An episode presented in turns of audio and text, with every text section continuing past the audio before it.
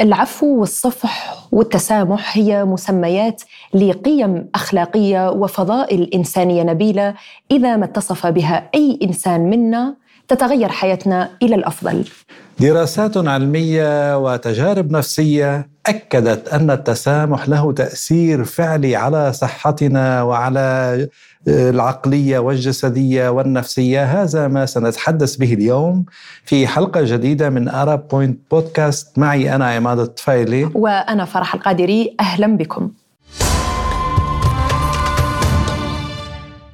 التسامح من أعلى وأفضل القيم الإنسانية، يجعلنا نشعر بالتعاطف، بالرحمة، بالعطف والحنان، وهو الطريق إلى الشعور الداخلي بالسلام الداخلي، بالسعادة، ويجعلنا نتخلى عن آلامنا وجراحنا وغضبنا لننسجم مع الآخرين. نعم، يعني زميلي عماد، هنا لما نتحدث عن فكرة التسامح، الكثير من الأشخاص يمكن لا يستطيعون تجاوز مشاكل مروا بها وتجاوز الأشخاص الذين تسببوا لهم بهذه المشاكل. لهون أنا عندي إليك سؤال فرح. نعم. أنت هل ماذا يعني لك التسامح؟ وهل يمكن أنك تسامحي إنسان يعني وجه أذى لك؟ التسامح بالنسبة إلي هو تطهير النفس، وهو يعني العفو عن الشخص مثلا أخطأ في حقك. ممكن إذا قلنا إذا تستطيع أن تسامح شخص تسبب بأذية لك، أنا أقول أنه ممكن أتجاوز هذا الشخص، ممكن إذا كان يستحق فرصة ثانية ممكن، كما نقول العفو عند المقدرة. ولكن إذا كان هذا الشخص أذيته أكثر من أني أستطيع أن أتجاوزها أو أسامحه، أسحبه من حياتي، وكل واحد في طريقه. وكل واحد لكن في التسامح هو بالدرجة الأولى مفيد جدا، مش للشخص اللي أنت عم تسامحيه، للإنسان نفسه اللي عم يسامح. سمعت يعني فهم بترجع بنحكي بالطاقة، يعني حتى طاقة الإنسان تتغير عندما يكون مشحون بالطاقة السلبية وبالحقد وبالضغينة، حتى يعني مثل ما بيقولوا الذبذبات الطاقية عنده بتكون منخفضة. ليه؟ لأنه هذه الطاقة السلبية التي يعني تمنع سريان طاقة الكون، طاقة الكون الكونية. وهذه نشير أيضا هنا عماد إلى أنه الإنسان إذا كان متسامح فهو يقدم هدية لنفسه قبل أن يقدم هذا العفو والمسامحة للشخص الذي أخطأ بحقه. ممكن مش فقط الخطأ، يعني ممكن يشمل هنا الحديث عن تجاوزات، ممكن أذى كبير لا يستطيع الإنسان نسيانه، ولكن مع مرور الوقت يجد نفسه أنه إذا أخرج هذا الشخص من مجاله الطاقي، من محيطه، فمجرد أنه تجاوزه خلص، يعني صفاء ذهني، صفاء روحي، بداية جديدة. مش يعني بالمعنى، هنا أريد أيضا الحديث أنه الإنسان مش معناه أنه لم يسامح الشخص معناه حاقد عليه. في فرق بين الحقد وفي فرق بين عدم المسامحة. ممكن أنا لا أسامحك بمعنى أني لا أرجعك إلى حياتي، صحيح. ولكن لا أحقد عليك، لا أكرهك، ولا أعتبرك أساساً ممكن موجود. يعني أن لا يكون هناك أي حقد أو ضغينة، لأنه كله يسبب أذى لجسم الإنسان. يعني ويقال أيضاً أنه في المسامحة إنعاش للصحة العقلية والجسدية والنفسية. لهيك يعني ممكن نستضيف معنا الخبيرة بالأمور النفسية والتربوية والأسرية والباحثة والكاتبة من مصر، الدكتورة هبة الطّماوي. أهلا وسهلا بك دكتورة، يعني حتى نناقش أكثر هذا الموضوع معك وتفيدينا وتفيدي المشاهدين والمستمعين. أهلا وسهلا بك. يا مساء الخير عليكم. أهلا وسهلا بحضرتك أستاذة فرح وأستاذ عماد. أنا سعيدة جدا بالتواجد معكم النهاردة. على فكرة موضوع الحلقة مهم جدا، ومش بس من وجهة نظر علم النفس على فكرة، ولا من وجهة نظر علماء الطاقة، ولكن من كل الأديان. كل الأديان بجد بتدعو لإعلاء قيمة التسامح والعفو، لأن هيحد من الجريمة، من المشكلات الأسرية. جودة الحياة هتكون فعلا أفضل. بالبداية يعني دكتورة هبة، كيف يرى علم النفس فكرة المسامحة والتسامح وكيف يؤثر على حياة الفرد والمجتمع؟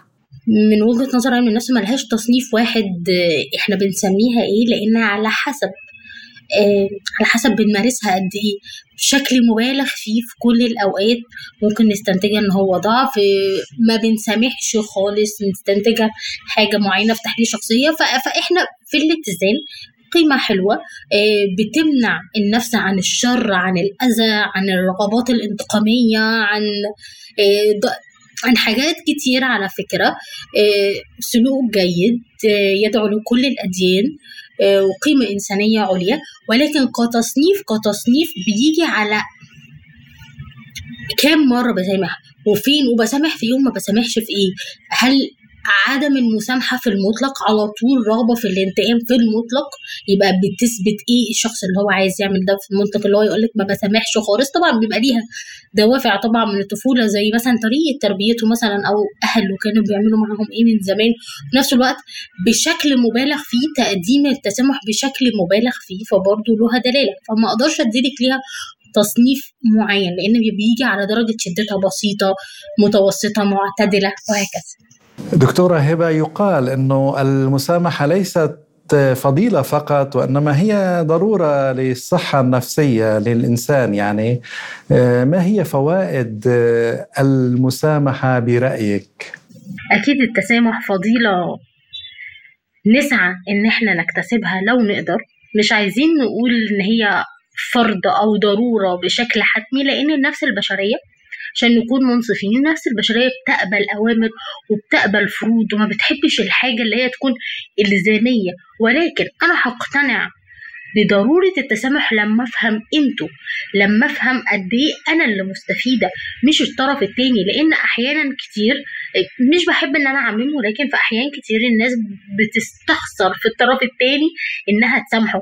أسامحه والموضوع ينتهي، وأنا عندي رغبة للانتقام، أو عندي رغبة إن هي توري له قوتها أو تستعرض قصاده، مش قادرة تسامحه، معذورة. بس حتى كمان كل الأديان قالت إن إحنا نلتمس الأعذار حتى ولو 70 عذر. وعلم النفس كمان بيقول إن للكل دافع إيجابي مهما كان السلوك سلبي، وعدم الشخصنة على الإطلاق. يعني أي شخص أساء إليا، زميلة في الشغل حقدت عليا أو أذتني أو اتكلمت عليا كلام مش فيا أو حاولت إنها تطعن في اسمي أو في سمعتي، طبعا مش هقول إن هو التصرف مقبول، لا، التصرف مرفوض دينيا ومجتمعيا وأعرافيا ومهنيا، ومش من أخلاقيات أي مهنة إن إحنا نعيد في زماننا. أنا بدي مثال، ولكن هي من وجهة نظرها.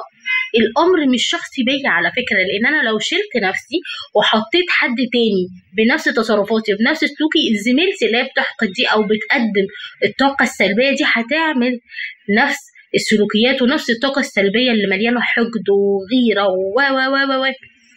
فإذا إن الأمر مش شخصي. أي شخص خارجي موجه لينا إساءة لازم ندرك إن ده مش شكل شخصي، مش إحنا المقصودين شخصيا بالإزاء ده، ولكن هو عنده مشكلات تخص الأمان، تخص ثقة بالنفس، تخص ثقته في قدراته، فلذلك هو بدأ يعمل السلوكيات السلبية دي.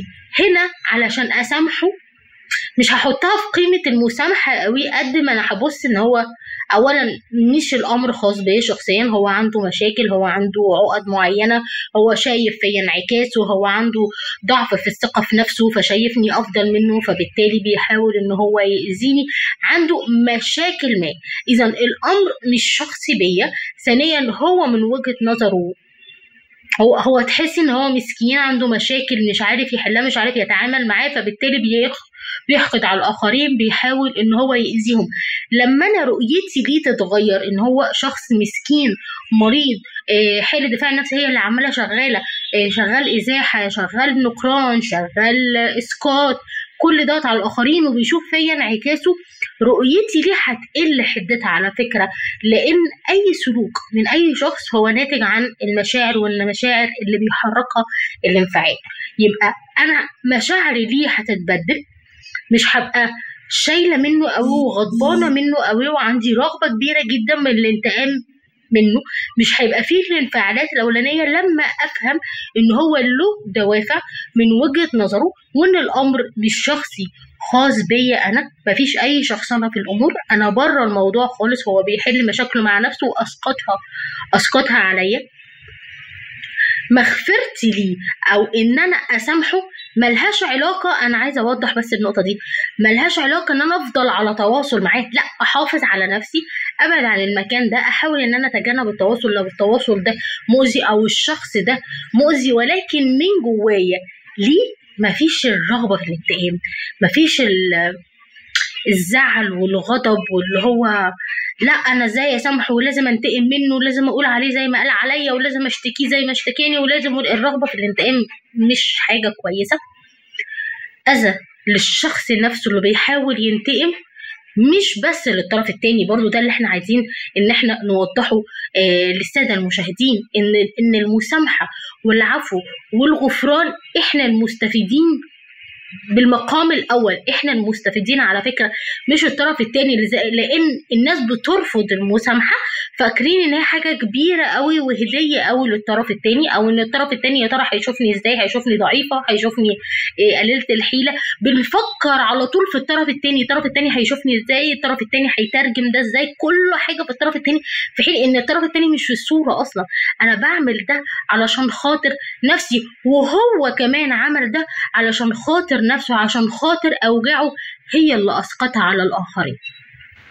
دكتورة هبة، يعني هل في مهارات معينة يستطيع أي إنسان أن يكتسبها أو يتصف بها حتى يستطيع على المسامحة؟ مهارات يحتاجها الإنسان، مش هقدر أقول إنها مهارة مكتسبة زي حاجة مهارة معينة عشان أقوم بعمل بدني أو لا، هي حاجة نفسية سيكولوجية بحتة، مش محتاجة المهارة اللي هي، ولكن هي محتاجة وعي بالذات، أعرف إن أنا اللي مستفيدة في المقام الأول من إن أنا أسامح أو إن أنا أعفو أو إن أنا أحرر طاقة الغضب دي. طيب لو حد يقول ماشي الطرف التاني بره الموضوع خالص وأنا هعمل ده لنفسي، إيه اللي يخليني أعمل ده لنفسي؟ علشان أقنع نفسي إن أنا المستفيدة لازم أعرف إيه الضرر اللي واقع عليا كشخص من إن شخص جواه طاقة غيرة وحقد وغضب ومش عارف يسامح اللي أذاه وجواه طاقة سلبية كبيرة جدا. لازم نعرف حاجة مهمة قوي، إن الطاقة بتجذب شبيهتها. لو جوايا طاقة حب هجذب لحياتي كل ما هو يخليني إن أنا أحبه ويحبني، والعكس صحيح. فلو شخص ما جواه حقد، غيرة، غضب، رغبة في الانتقام، زعلان من ده وغضبان من ده وحاقد على ده ورافض النجاح لده ورافض إن فلان يكسب أو فلان يترقى، كل الطاقات السلبية دي هتجذب للشخص مسيلتها. فهو كده كأنه جرين كارد منه أو كارت أخضر للموافقة، بأن أنا موافق وسامح، لأن الطاقات السلبية دي تكون كتير جدا في حياتي، فهجذب لحياتي مزيد من الحقاد، مزيد من الأشخاص المؤذية، الناس اللي بتستولى على الحقوق واللي بتاكل حقوق غيرها. هجذب لحياتي المزيد. ليه؟ لأن أنا مركزة على ده. لذلك لما بنقول إن الشخص نفسه هو اللي مستفيد لما بيحرر طاقة الغضب والرغبة في الانتقام دي، اعرف واعرفي إن أنت كده بتحرري مجالك الطاقي، بتحرري محيطك من إن هو يجذب ليكي أشخاص شبيهة. ولذلك لو سألنا نفسنا بمنتهى الأمانة والصدق، الشخص اللي انت مغضبانه منه ده في حياتك نماذج تانية منه كتير؟ هتقولك اه، كل ما بتنفصل، كل ما ترتبط بحد بتنفصل منه بنفس الطريقه، كل ما تروح شغل تسيب الشغل بنفس الطريقه. بقت الاحداث كتيره شبه بعض،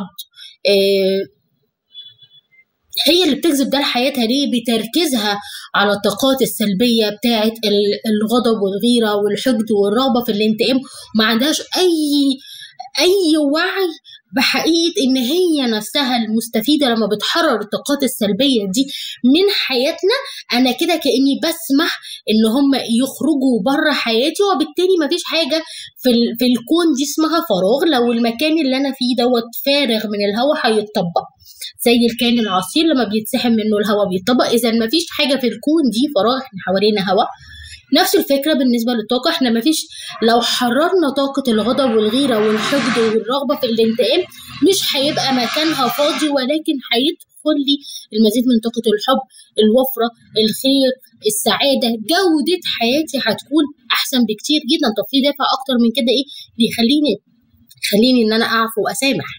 دكتورة هبة، عندي سؤال أنا، يعني ما هي أثار وتداعيات الكره والضغينة والحقد سواء لأشخاص معينين أو لفئة دينية عرقية، يعني مساوئ هذه المسألة برأيك؟ الأثر النفسي لشعور الحقد والضغينة هي حاجة سهلة أوي، بسيطة أوي ومقنعة جدا، هي إن هتكون في حياتي كتير. أي شعور أنا بحس بيه من جوايا هينعكس على الخير. شخص جواه غيرة وحقد هيلاقي كل اللي حواليه غيرة وحقد، في الشغل، في العمل، حتى القصص والحكايات اللي هو بيسمعها من زملائه، وحتى الأفلام اللي بيشاهدها والأغاني اللي بيسمعها تلاقي كلها نفس الطاقة السلبية، لأن الطاقة بتجذب شبيهتها. فاحنا من مصلحتنا احنا في المقام الأول ان احنا نحرر نفسنا، ان احنا نتغير، ان احنا نبدل رؤيتنا للأطراف التانية أو لدين، لغير دين، أو لفئة معينة أو عنصرية بشكل، لأن تركيزنا مع السلبيات بالشكل ده هيخليها تيجي في حياتنا بشكل كبير وهتتضاعف وهتتكرر، وإحنا اللي هنتأذي، وكل ما بنبقى مركزين عليها كل ما هتزيد في حياتنا أكتر. فإذا فمن نفسنا يعني من مصلحتنا إن إحنا ما نركزش مع الإحساس دوت ولا مع الشعور دوت، ولا نحرره تماما، إما بنفسنا أو بمساعدة كوتش متخصص يحرره لنا تماما، بحيث إن إحنا ما نجذبش لنفسنا الحاجات دي تاني، ونجذب العكس، سعادة وراحة وحب وشعور بالقوة. هو ده اللي إحنا نقدر نجذبه في حياتنا، لأن إحنا مركزين عليه، اللي إحنا مركزين عليه هو اللي بيزيد. دكتورة هبة، يقول الكاتب البرازيلي باولو كويلو إن طاقة الحقد لن توصلك إلى أي مكان، وإنما طاقة الصفح والمسامحة ستغير حياتك إلى يعني بشكل إيجابي. هل تتفقي مع هذه المقولة؟ مقولة باولو كويلو عن طاقة الغضب مش هتوديك، أو طاقة الحقد مش هتوديك لمكان، ولكن طاقة الحب هتفعل. مش ضدها ومش بتفق معاها بشكل كامل، ولكن هي فيها نص صح ونص غلط. هو بيقول طاقة الحقد مش هتوديك في أي مكان، لا، هي هتوديني المكان كله حقد وكله غيرة وكله كراهية وكله شعور بالأذى وكله طاقة سلبية. هيوديني، إما هيوديني ليهم، إما هيجذبهم ليا.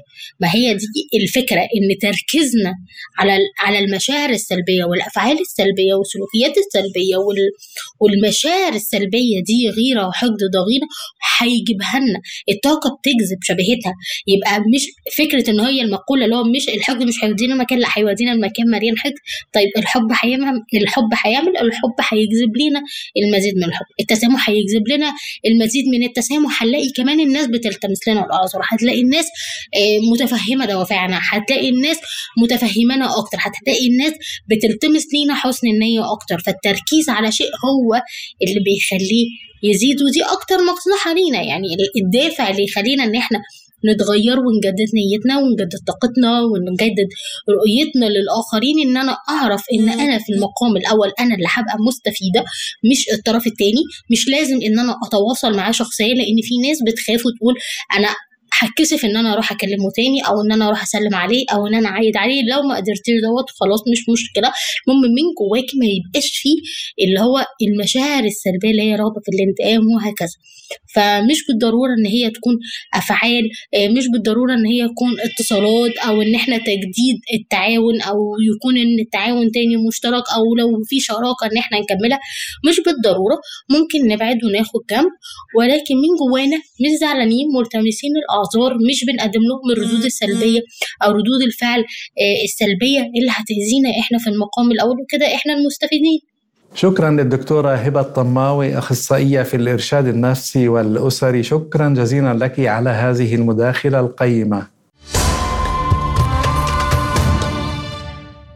بعد ما استمعنا إلى الدكتورة هبة وما قالته لنا يعني من نصائح ومن يعني مداخلة قيمة، أكيد للتسامح فوائد إيجابية جدا جيدة جدا للإنسان، يعني أنه أن يتحرر من الطاقة السلبية، وأيضا التسامح مهم جدا للمجتمعات، خصوصا يعني عندما يكون هناك تسامح في المجتمعات وبين الطوائف والأديان وغيرها يعم الأمن والسلام. طبعا يعني عماد مثل ما قلت يعني التسامح يوفر الأمن والأمان للمجتمعات وللعالم كله، حتى أنه في القديم ومن رواد التنوير والتسامح فرانسوا فولتير الذي كان له كتاب خاص رسالة في التسامح، ونادى بأهم أمر وهو التسامح في الإنسانية، وقال أنه لم يسبق لنا أن نرى قط هناك يعني حروب ونزاعات بعدم التسامح، ولكن عدم التسامح ولد يعني مجازر على وجه الأرض. فهذه يعني من أساسيات أنه الإنسان هو يسامح الآخرين ويتصف بهذه الصفة النبيلة وبشكل أخلاقي. وأيضا أنا أريد الإشارة هنا إلى أنه يستطيع الإنسان أن يسامح ويصفي ذهنه، يعني كما أشرت في البداية أنه تبتعد عن الشخص الذي أذاك ولا تحقد عليه، لا تحاول الانتقام منه، هي فقط سلسلة كونية والأرض وحدها تدور، ومثل ما تدور الأرض تدور الأمور على كل إنسان. فإذا أنت قمت بأشياء جيدة في حياتك ستستقبل من الكون أمور جيدة. فيعني السلام والوئام والتسامح والأخلاق النبيلة هذه كلها أمور إيجابية للشخص في حد ذاته وليس للآخرين، يعني بقدر ما الناس تعتقد أنه أنا مثلا شخص أخطأ بحقك أنا لازم أرد الإساءة بالإساءة، لا بالعكس تماماً. إذا شخص أخطأ بحقك ممكن الإنسان يتجاوز هذا الشخص، ممكن يعفو ويصفح عنه. بس أنت مقتنعة بهالكلام شخصياً؟ أنا مقتنعة بشغلة، يعني حتى أكون صادقة وصريحة، مقتنعة بأنه إذا كان الإنسان يستحق فرصة ثانية، دائماً هناك فرصة ثانية في بعض الأحيان لأشخاص معينين، صح. تفتح صفحة بيضاء وكأنه ما في شيء، ولكن هناك أذية لا يمكن للإنسان تجاوزها. أكتفي أنا شخصياً بالابتعاد عن الشخص الذي تسبب بالإذى وعدم الحقد عليه نهائياً، ويعني كل في طريقه، يعني أنت تسكت ونفسك الله يسعدك والله يبعدك. هي يعني حتى أكون بشكل صادق. نعود إلى البداية أنه التسامح من أعلى وأفضل القيم. نعم. حتى كل الأديان يعني شددت على مسألة التسامح بكل الأشكال، الاجتماعي، الديني، العرقي، لأنه عندما ينعدم التسامح مثل ما قلتي، مثل ما قال فولتير، يعني تبدأ الحروب والنزاعات والمجازر. ونتمنى يعني أن يعم التسامح أهم شيء الشخصي والمجتمعي، لأنه أهم شيء أنه الإنسان لا يترك هذه الطاقة السلبية الموجودة داخل جسمه، لأنه تعيق سريان كما قالوا يعني علماء وأطباء نفسيين. وحتى بالعلم يعني أثبتوا أنه دراسات وين في موقفين لشخصين، هو في يعني شخصين لنفس الموقف، شخص تجاوز هذا الأمر وعفى وصفح ويعني لم يعاقب الآخر، وشخص آخر انتقم. الشخصين كل واحد يعني طريقة سريان الدم في جسمه مختلفة، وهذا يعني مثل ما قلت أنت أنه طاقات الجسم تتغير. فأمر مهم جدا أنه الإنسان يتحلى بهذه الصفة ويبقى الإنسان في تغير، ممكن اليوم يكون غير متسامح، غدا وبالاستفادة من الآراء ومن التجارب يصبح شخص متسامح. منا مزاجية أنه اليوم يسامح بكرة ما يسامح، لا ممكن تكون مكتسبة، لازم تكون يعني مثل نهج حياة للإنسان يحاول بقدر الإمكان. يعني هلأ ما في داعي أنه إذا إنسان أساء إلي أنا روح أعتذر منه، أتصل فيه والله عذرني وسامحني وأنا مسامحك، لا خلص بسامحه بيني وبين نفسي بيني وبين ربي. وهي فكرة كمان مليحة يعني نبهتنا لها أنه مش بالضرورة مثلا إذا جاتك الفرصة أنك تسامح فالبداية تنبع منك، تسامح الآخرين من نفسك حتى لو من بعيد يعني. صحيح. مثل ما قلت كل واحد في طريق ولكن من بعيد يعني. كما قلنا ليس للفضيلة فقط وإنما للصحة النفسية والعقلية. وإلى هنا مشاهدينا ومتابعينا في كل مكان تنتهي حلقة اليوم من Arab Point Podcast. كنت معكم فيها أنا عماد الطفيلي وأنا فرح القادري، ونتمنى لكم متابعة طيبة. لا تنسوا الاشتراك بقناتنا عبر اليوتيوب وفيسبوك بودكاست وتويتر. إلى اللقاء.